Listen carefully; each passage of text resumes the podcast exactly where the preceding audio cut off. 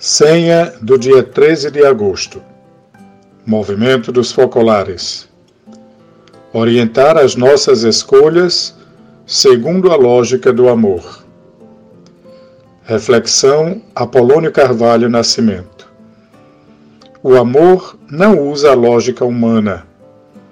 Lembremos mais uma vez as suas características. Ama a todos sem distinção de pessoas Toma sempre a iniciativa e ama primeiro. Reconhece a presença de Jesus em cada pessoa. Ama como a si mesmo, isto é, faz ao outro o que deseja para si. Ama o outro como ele gostaria, aceitando-o como ele é.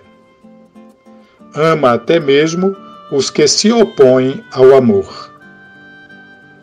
Todas as nossas escolhas podem passar pelo filtro do amor. Antes de qualquer decisão, antes de qualquer ação, refletir se é amor. Se a faço por amor e com amor. Veremos que toda e qualquer escolha para a qual usarmos a lógica do amor será sempre a melhor. Para nós, e para os outros. Um excelente dia para você.